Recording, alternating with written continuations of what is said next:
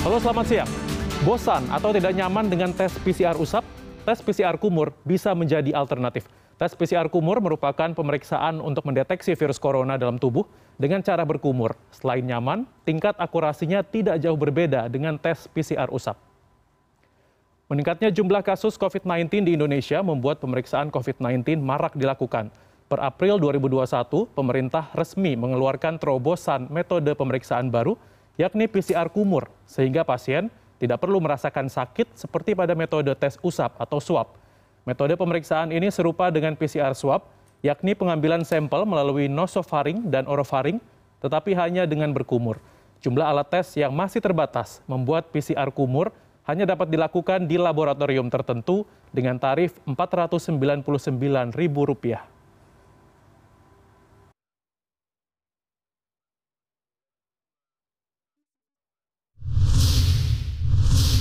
Ya, alat tes PCR kumur dikembangkan oleh BUMN Farmasi PT Bio Farma Persero bekerja sama dengan perusahaan rintisan bioteknologi Nusantix. PCR kumur atau biosaliva memiliki tingkat akurasi hasil tes mencapai 99 persen. Tarif PCR kumur ini turun harga di bawah Rp500.000. Dan kami sudah terhubung dengan produser lapangan CNN Indonesia Novana Yantaka Selamat siang Naya, ini perkapan uh, harga tes PCR kumur ini turun dan apakah alat tes biosaliva ini sudah dijual bebas atau hanya ada di tempat tertentu saja Naya?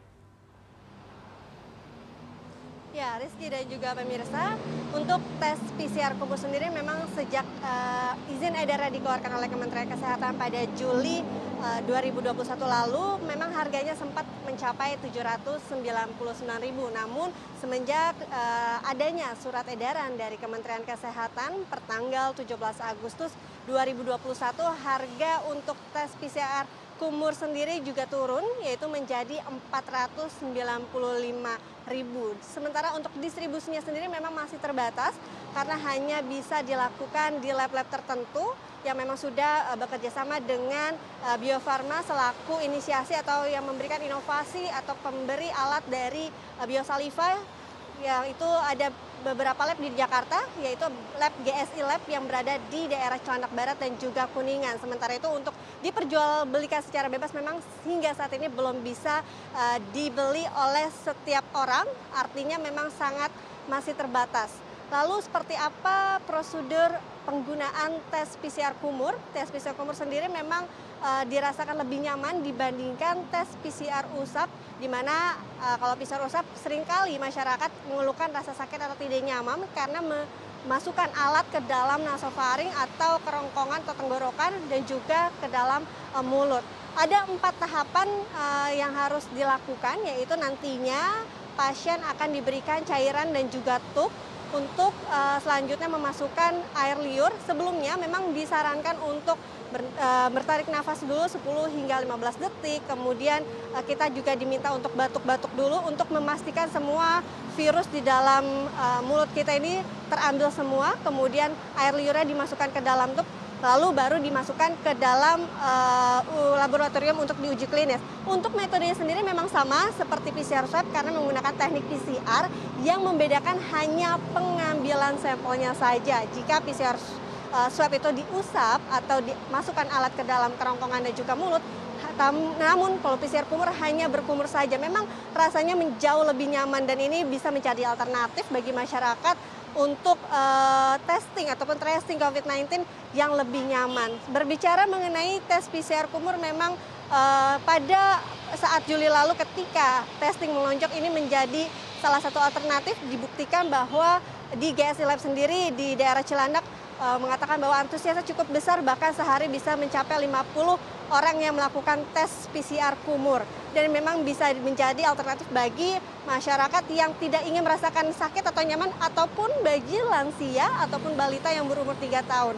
Dan uh, selain itu juga tes PCR ini merupakan hasil inovasi dari uh, BUMN yaitu Bio Farma dan juga perusahaan rintisan bioteknologi yaitu uh, Nusatek yang dikembangkan dan diharapkan memang ini bisa menjadi alternatif. Namun sayangnya PCR kumur ini memang masih dalam penelitian sehingga belum bisa digunakan untuk syarat utama dalam penerbangan. Hal itu tertuang dalam surat edaran dari uh, Satuan Tugas Penanganan COVID-19 uh, nomor 17 tahun 2021 yang menyatakan bahwa sebagai syarat utama penerbangan atau perjalanan jauh seperti pesawat adalah menggunakan PCR swab.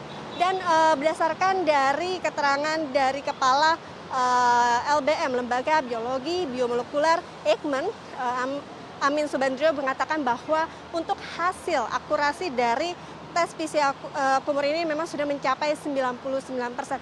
Namun saat ini masih disempurnakan atau masih terus dilakukan penelitian.